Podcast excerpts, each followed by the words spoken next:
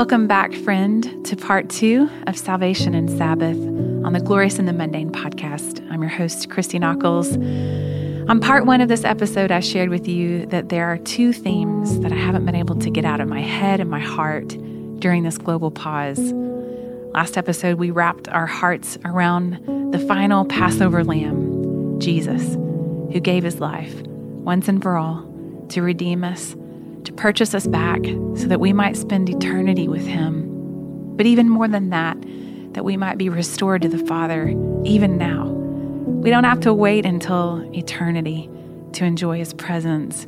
We are restored now. When we believe on Jesus and apply His sufficient blood to our own lives, we are transferred from the kingdom of darkness to the unshakable kingdom of God, restored to the arms of our Father forever.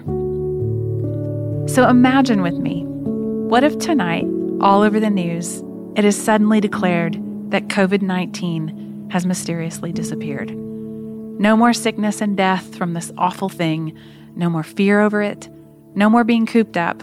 Suddenly, God just moves around the globe and the virus is nowhere to be found. The government is just left dumbfounded as they announce that we can just go back to life as normal because somehow this thing is over.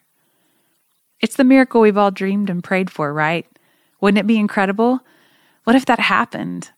What might your day look like tomorrow? I realize it would take a bit to get back into the swing of things, but what would you do first if there were no limitations? Where would you go?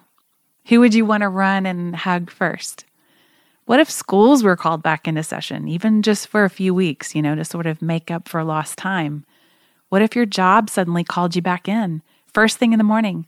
Suddenly it's coffee on the go, carpool lines, rush hour traffic. I was on a Zoom call the other night with the wives of our community group, and each of us took turns sharing about all the glorious we found in this pause. We shared the struggles too, and trust me, there are some intense struggles just within our tiny little group. But in the end, the glorious rose above the fear and the unknown. One mom shared about how her daughter's intense social anxiety has just disappeared during this time. She believes it's simply because they've just slowed down and spent time together as a family.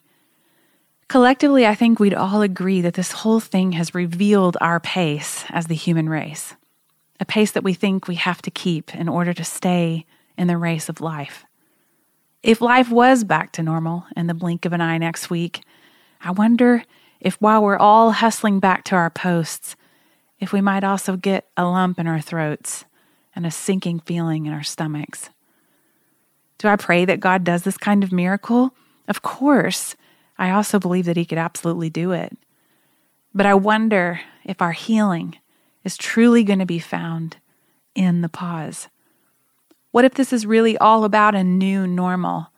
What if God is slowing us down to a complete stop so that we might reemerge at a completely different pace to get back to life, but real life, the kind of life He offers as a gift, the kind of life that He Himself lived and set for us in the person of Jesus. I believe that this has felt like one long Sabbath for a reason. This is God interrupting our world and valuing Himself on our behalf as a culture because we've forgotten how to value Him above all things.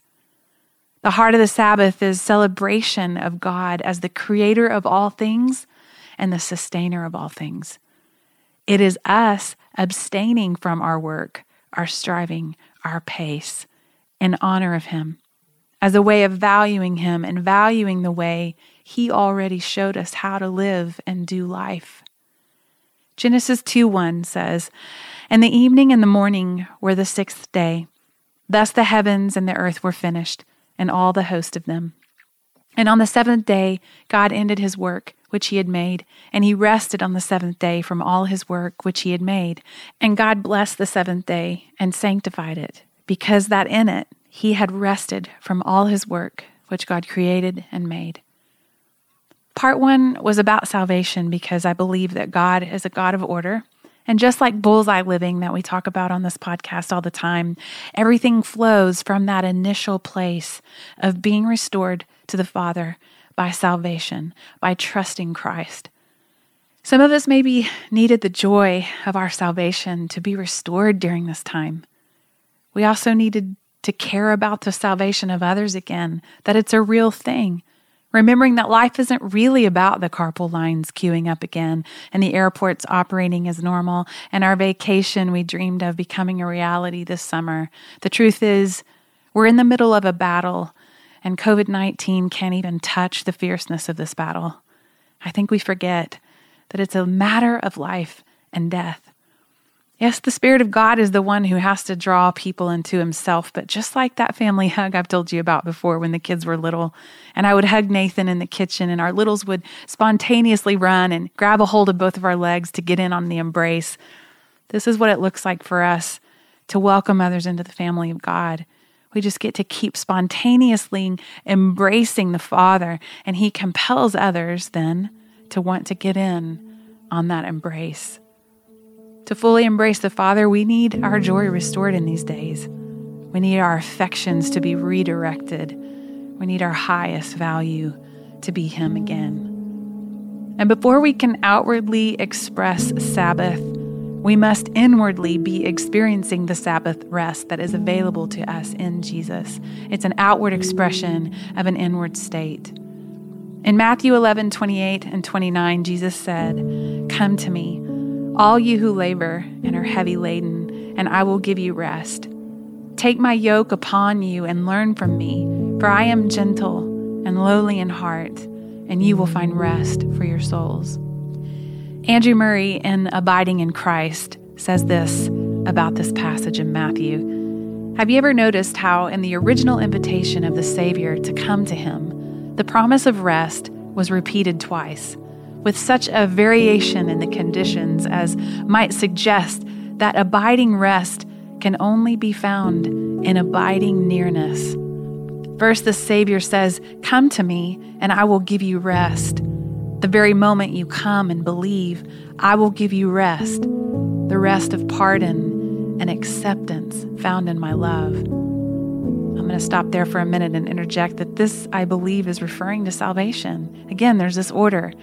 There's this initial invitation where Jesus says, Come to me, and I will give you rest in the form of pardon of sin and eternal acceptance in my love. This is God's adoption of us that we spoke of in part one.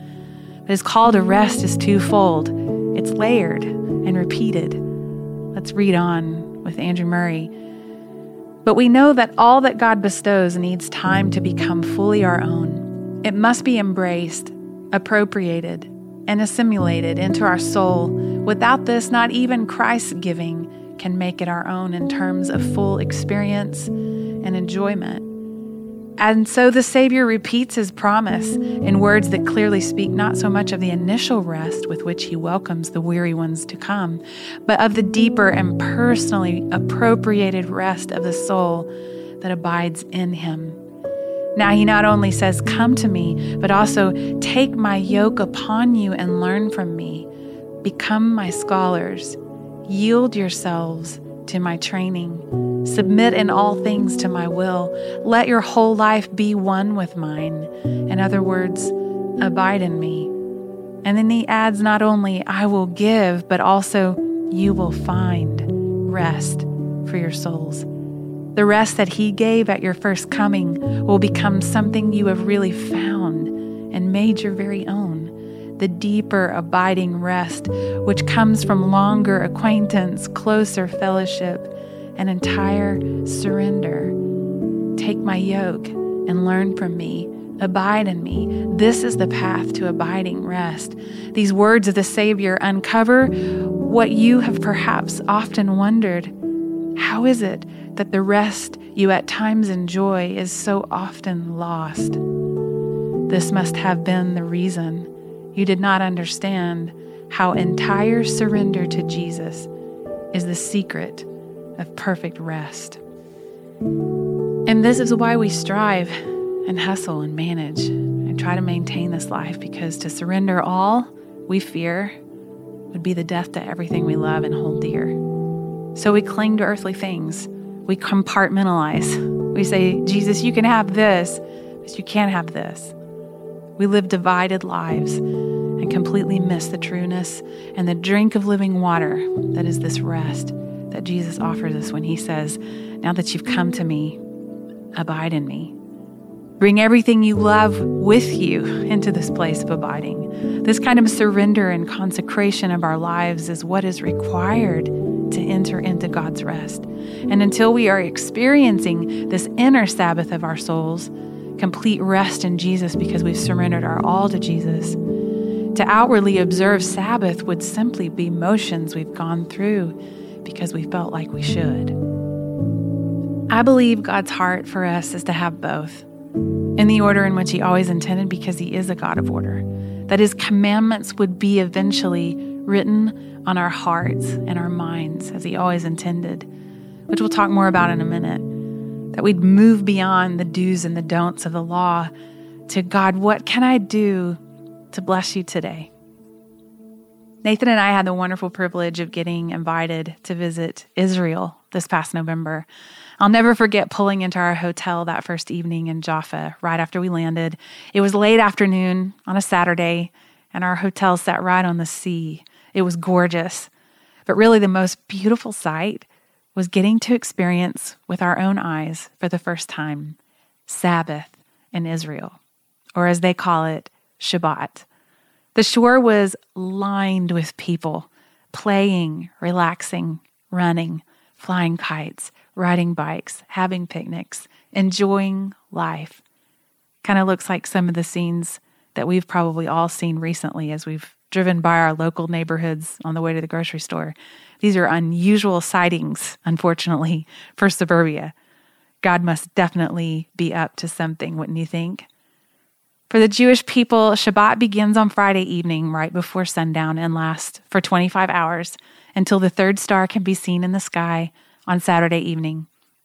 One of the greetings that you'll hear all day long on a Saturday in Israel is Shabbat Shalom, which is a warm greeting that just means peaceful Sabbath. And peaceful they are. And part of that peacefulness is because they put away all technology, including their phones, for 25 hours. This is their time to gather with loved ones and friends.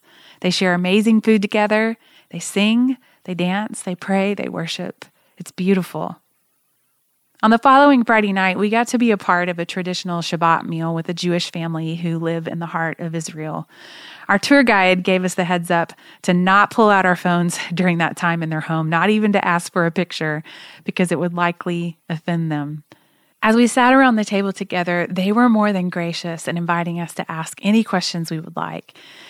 As we began to talk about all the different ways that they celebrate the Sabbath, one thing that they wanted to make really clear from the get go is that rest is this expression of wholeheartedly, mind, body, and spirit, abstaining from work, as I mentioned before.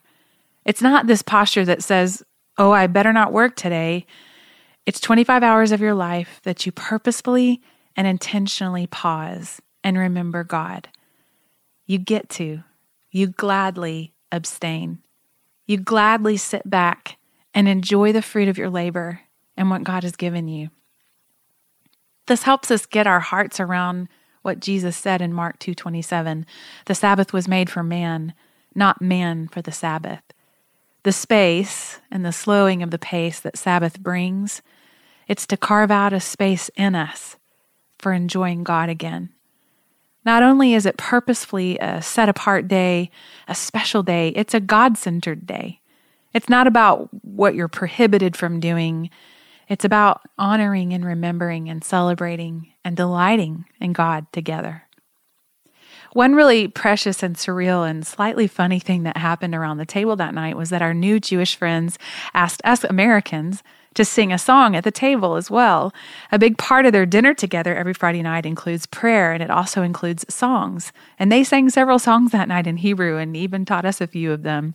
But as I said, they at one point, because they learned that many of us at the table were singers and worship leaders, asked us to sing.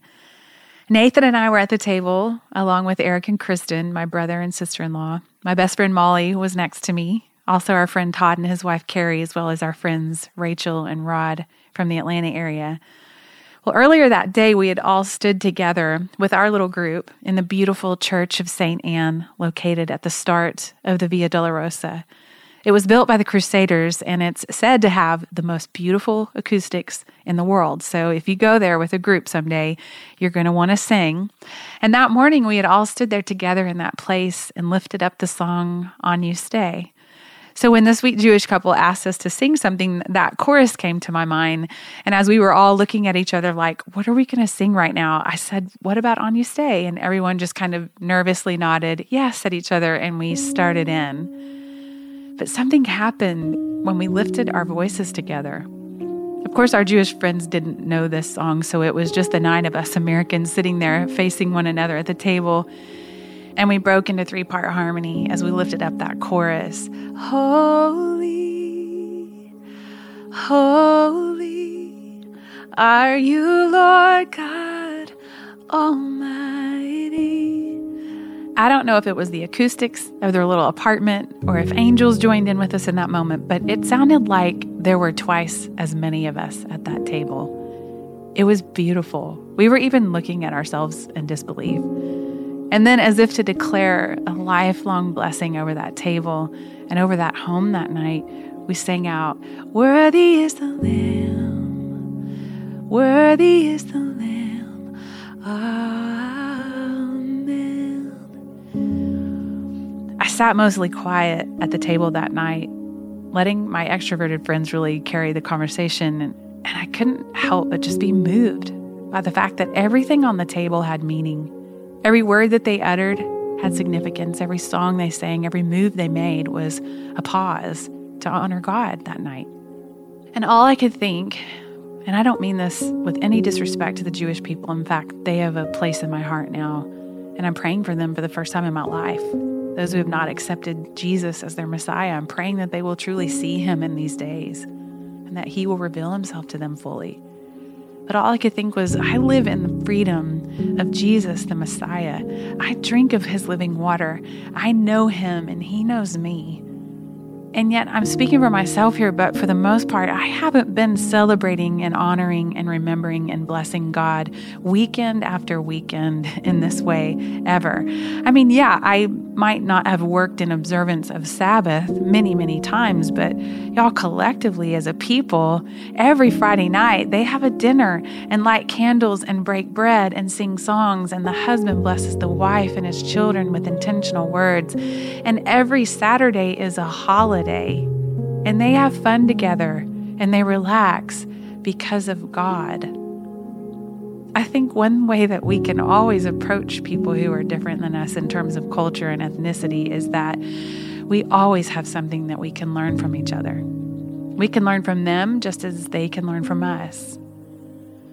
What made the Shabbat meal so deeply meaningful for the nine of us Christ followers at the table was found and expressed in that very blessing we sheepishly but somehow supernaturally sang over the table that night.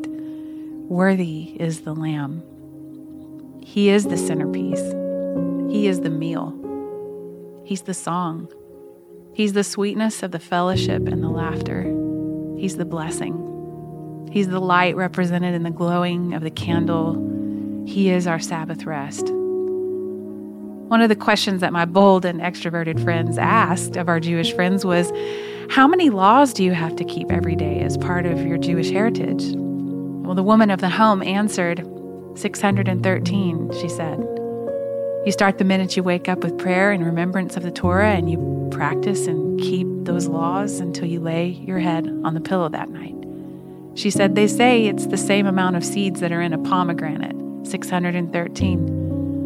I couldn't help but recall that on an episode this past fall, we talked about the Jewish New Year, Rosh Hashanah. And you might remember that we talked about opening up a pomegranate with your children and taking out the seeds one by one and thanking Jesus for the sweetness of his grace as we remember that he has saved us from the sourness of sin. But he has also freed us from the old way of the written code so that we may serve in the new way of the Spirit. Romans 7 4 says, So, my brothers and sisters, you also died to the law through the body of Christ, that you might belong to one another, to him who was raised from the dead, in order that we might bear fruit for God. I've been recently studying what a Shabbat meal from a messianic perspective could look like. In fact, if you're a patron of this podcast, you're going to get that resource to enjoy. So there's a little surprise there coming for you. But if you don't choose to practice Shabbat meals, and I assure you that we don't have Shabbat meals every Friday, even though it's something that I would love to start doing in a traditional sense, at least every once in a while, it is beautiful just to see the way that even Jesus would have grown up. He would have wholeheartedly participated in Shabbat meals growing up. He would have watched his mother on Fridays prepare for this special meal all day, maybe even the day before, because let's face it, they didn't have Costco. She would have been working so hard to prepare and preserve what they needed so that just before sundown, actually no later than 18 minutes before sundown on Friday evening to be exact, Jesus would have watched his mother light the Shabbat candles of their home waving her hands three times in front of the flames and covering her face. This would signify that she was now placing herself in the posture of rest. For Jewish women, this includes all the restrictions of Shabbat. It is the woman's place to this day to usher Shabbat into her home, as the role of a Jewish woman and wife is that she is called the mainstay of the home. She is the keeper of traditions. She sets the tone and how the family will go about keeping those traditions as a service to God, while the husband's role is to confidently bless her in it as he declares over her at the Shabbat table, a woman of valor who can find her worth is far above jewels. The heart of her husband trusts in her, and nothing shall he lack. Charm is deceitful, and beauty is vain, but a God fearing woman is much to be praised. Place before her the fruit of her hands. Wherever people gather, her deeds speak her praise. That's from Proverbs 31. I wonder, at what point in Jesus' life did it become clear to him as he sat and watched his mother on a Friday night, posturing herself in rest by placing herself under those restrictions that God commanded upon her. I wonder when did he know that he would become her rest, her very salvation, her way, her truth, her life, her inward Sabbath? When did he know that he would lift the restrictions and bring the joy of relationship with God forever? That tradition would be traded for transformation, as one day he would become the bread broken, the wine poured out, changing everything for everyone who might proclaim at their table, Worthy is the Lamb. What a beautiful inward rest we have in this person of Jesus Christ, so that any outward expression that we talk of moving forward is just to be done in freedom, in joy, in love, and in honor so it's not so much about a moral requirement anymore as we've moved on from that, as we've accepted Christ. This is about enjoying the Lord. And the joy of the Lord is our very strength in this life. That's Nehemiah 8. And interestingly enough, this is what the Levites declared over the people after the law was read over them in the days of the Mosaic law. Verse 2 of Nehemiah 8 says So on the first day of the seventh month, Ezra the priest brought the law before the assembly, which was made up of men and women, and all who were able to understand. He read it out loud from daybreak till noon as he faced the square before the water gate in the presence of the men, women, and others who could understand. And the people all listened attentively to the book of the law. Verse 9 says Then Nehemiah, the governor, Ezra, the priest, and the teacher of the law, and the Levites who were instructing the people said to them all, This day is holy to the Lord your God. Do not mourn or weep, for all the people had been weeping as they listened to the words of the law. It was heavy. Verse 10 Nehemiah said, Go and enjoy choice food and sweet drinks, and send some to those who have nothing prepared. This day is holy to our Lord. Do not grieve for the joy of the Lord is your strength. The Levites calmed all the people, saying, Be still, for this is a holy day. Do not grieve.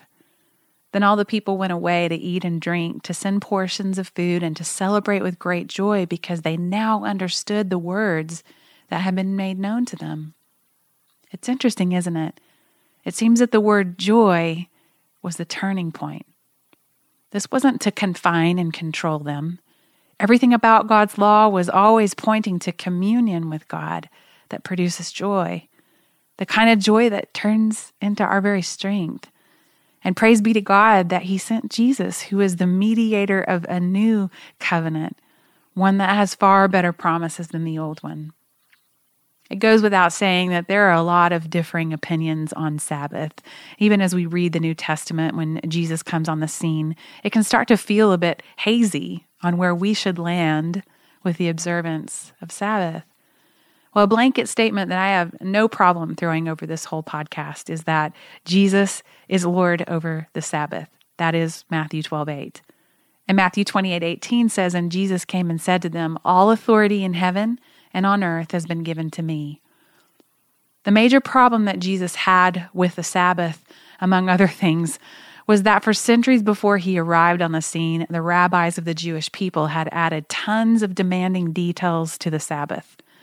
And it had turned what was originally a gift of God to us as his people into a restrictive religious ritual.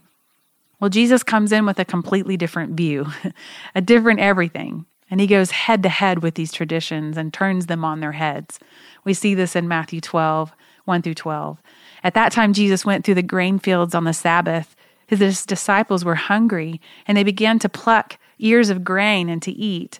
But when the Pharisees saw it, they said to him, Look, your disciples are doing what is not lawful to do on the Sabbath. He said to them, Have you not read what David did when he was hungry, and those who were with him? How he entered the house of God and ate the bread of the presence, which it was not lawful for him to eat, nor of those who were with him, but only for the priests. Or have you not read in the law how on the Sabbath the priests in the temple profane the Sabbath and are guiltless? I tell you, something greater than the temple is here. And if you had known what this means, I desire mercy and not sacrifice, you would not have condemned the guiltless. For the Son of Man is Lord of the Sabbath. Again, this is him valuing himself on our behalf. He's saying, Remember, Something greater than the grandest thing you know is right here in front of you. Something greater than even life getting back to normal is right here in front of your eyes. Don't miss it.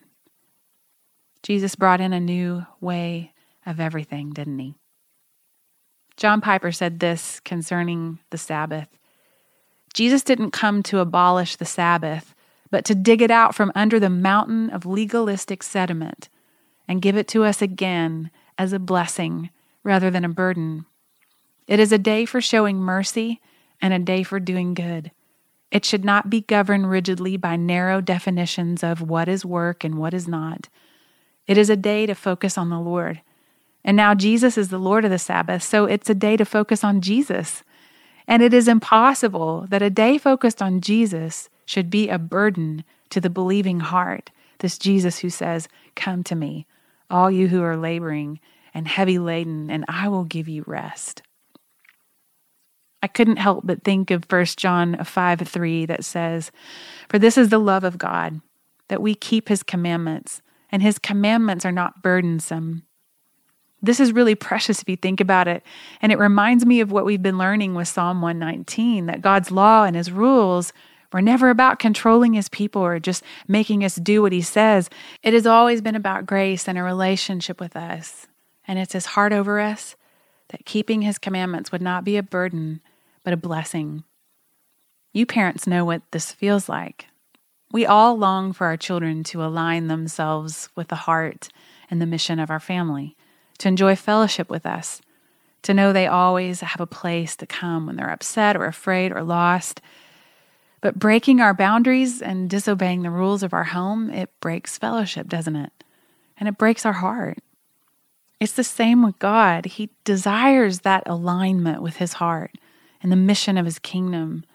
But He wants us to enjoy Him and enjoy being a part of His family and fellowshipping with Him and honoring Him, remembering, celebrating Him, but as a blessing, not a burden. He held to this about His love that he would give us Jesus. Hebrews 8, 6 through 13 says, But in fact, the ministry Jesus has received is as superior to theirs as the covenant of which he is mediator is superior to the old one, since the new covenant is established on better promises. For if there had been nothing wrong with that first covenant, no place would have been sought for another. But God found fault with the people and said, The days are coming, declares the Lord, when I will make a new covenant with the people of Israel and with the people of Judah. It will not be like the covenant I made with their ancestors when I took them by the hand to lead them out of Egypt, because they did not remain faithful to my covenant, and I turned away from them, declares the Lord. This is the covenant I will establish with the people of Israel after that time, declares the Lord. I will put my laws in their minds and write them on their hearts, and I will be their God, and they will be my people. No longer will they teach their neighbor or say to one another, Know the Lord, because they will all know me, from the least of them to the greatest, for I will forgive their wickedness, and I will remember their sins no more. By calling this covenant new, he has made the first one obsolete, and what is obsolete and outdated will soon disappear. So now that we have an understanding that Jesus is Lord over the Sabbath and that it is a gift to us from God, one that's to be enjoyed, we can know again that this is not a moral obligation, but it's this beautiful and ceremonial act of freedom and honor. Paul said in Colossians 2 16 and 17, Therefore, let no one pass judgment on you in questions of food and drink, or with regard to a festival, or a new moon, or a Sabbath these are a shadow of the things to come, but the substance belongs to Christ. Again, we see that it comes down to a matter of the heart, doesn't it? It's not a have to for us, it's a get to. It's not something that exists to slap more rules and regulations on us. It's about posturing the heart to stop, to remember, to honor God, to trust Him again for everything we need. And Paul even puts it in perspective that it's all merely a shadow of things to come. And all of it is about Jesus anyway. Every bit of it belongs to Him. Holding the other side of the tension here, the Sabbath is part of the Ten Commandments. And it is important to the Lord, as we've been saying. In fact, it's one of the commandments that has a blessing attached to it, even telling us that if we do this, we will find our joy in the Lord. Exodus 31 13. If you keep your feet from breaking the Sabbath and from doing as you please on my holy day, if you call the Sabbath a delight and the Lord's holy day honorable, and if you honor it by not going your own way and not doing as you please or speaking idle words, then you will find your joy in the Lord, and I will cause you to ride in triumph on the heights of the land and to feast on the inheritance of your father Jacob. So we know that Sabbath was and still is a big deal to God. And if you just look around at culture right now, and think about it for a minute, you can probably see why. In many ways, and maybe I'm just speaking for myself here, but we've forgotten, maybe we don't even know how to enjoy God. We don't know how to slow down and keep a pace that honors Him. I believe this pause is God showing up and valuing Himself on our behalf again because we've forgotten how to value Him above all things. And hopefully, we can now see all that has been standing in our way of both treasuring each other and treasuring God above everything. So, if all of this is about freedom and meant for honor, what does it look like for those in Christ to still honor God with Sabbath? Many scholars believe, and I happen to agree, that God said, Work six days, and on the seventh day, rest from your work. If that needs to be a Tuesday, then let your seventh day be Tuesday.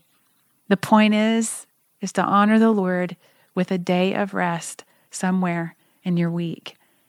Some people think that only Saturday applies here, others only think Sunday applies. Some say that every day is a day of rest in Christ.